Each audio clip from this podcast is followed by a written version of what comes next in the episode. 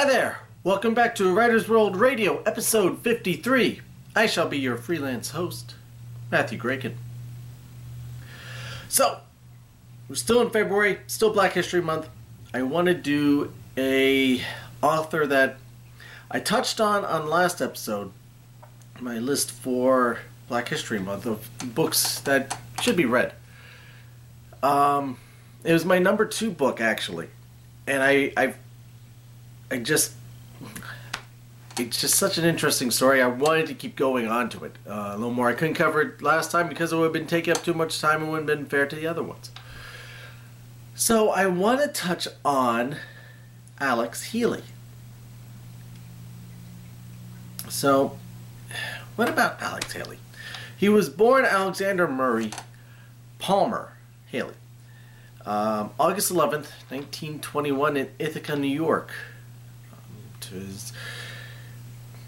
While still quite young, his mother primarily raised him, mother and grandmother, um, down in Tennessee for the first year, five years of his life, because his father Simon was pursuing his agricultural degree um, up at Cornell University.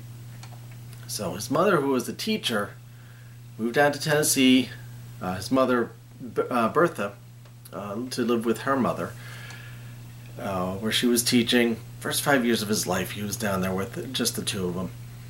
And once his father found success and graduated, got his graduate degree, he moved down to Tennessee with them um, and taught in several prominent southern universities.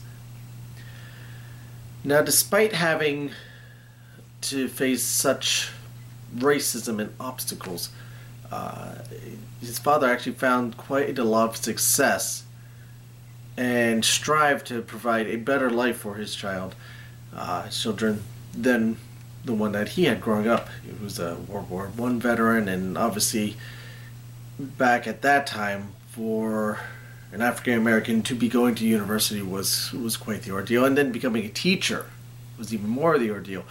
This was a standout moment for Alex. He, he was very proud of his father and uh, his accomplishments.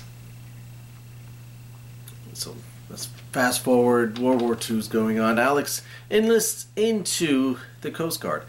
Um, and he spent 20 years actually in the Coast Guard. After World War II, uh, this he um, he actually asked for and was granted permission to shift his field to journalism.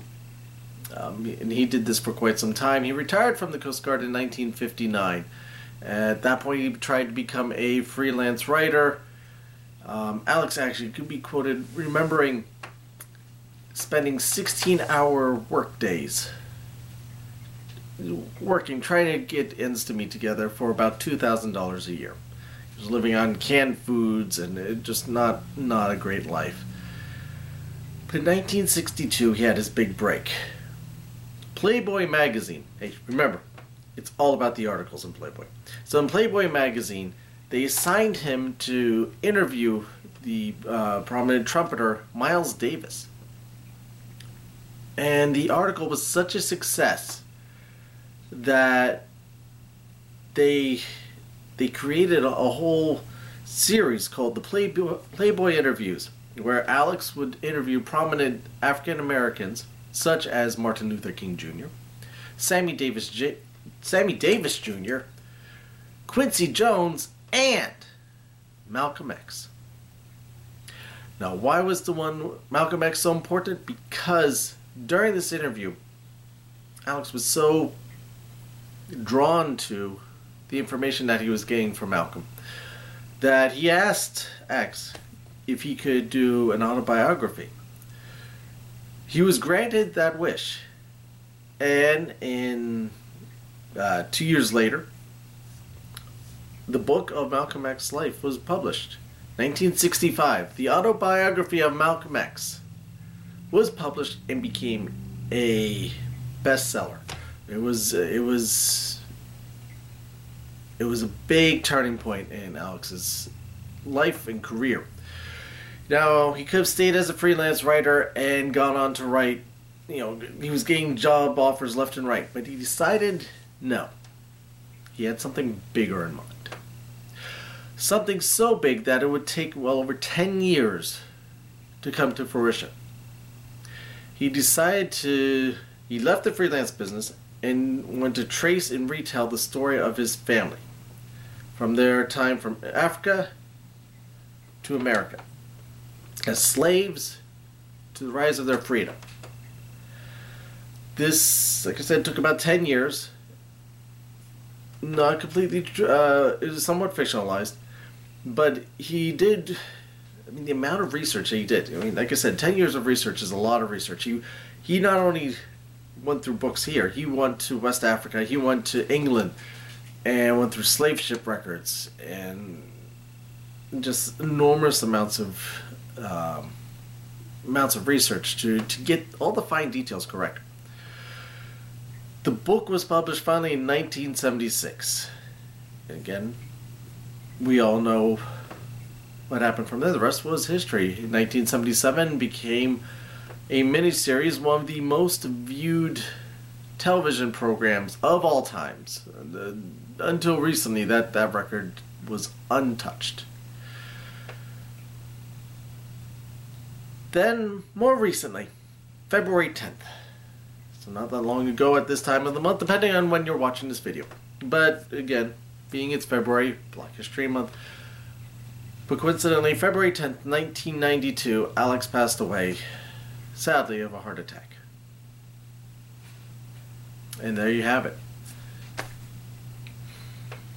So, are you familiar with Alex Haley's work? Have you read Roots, or are you just familiar with the uh, the miniseries? Let me know. Is there any other authors of Black History Month that you particularly favor? Please leave them in the comments below. Shout them out on the Twitter at Matthew J. Graykin or Facebook. The Facebook, facebook.com slash Matthew J. Graykin. Both of those use the hashtag Writers World Radio to keep it all connected and easier to find. If you're not big into the social media, use the email. Email us at writersworldradio at yahoo.com. I hope everyone's doing well out there. Thank you for taking your time and watching these videos. Make sure you're sharing, you're liking, you're subscribing to the cast or the podcast if you're just uh, doing the audio, which is fantastic as well. Yeah, a lot of love on the podcast. But again, make sure that you're rating sharing and subscribing. Tell people about the shows. If you have any ideas for shows, please contact us.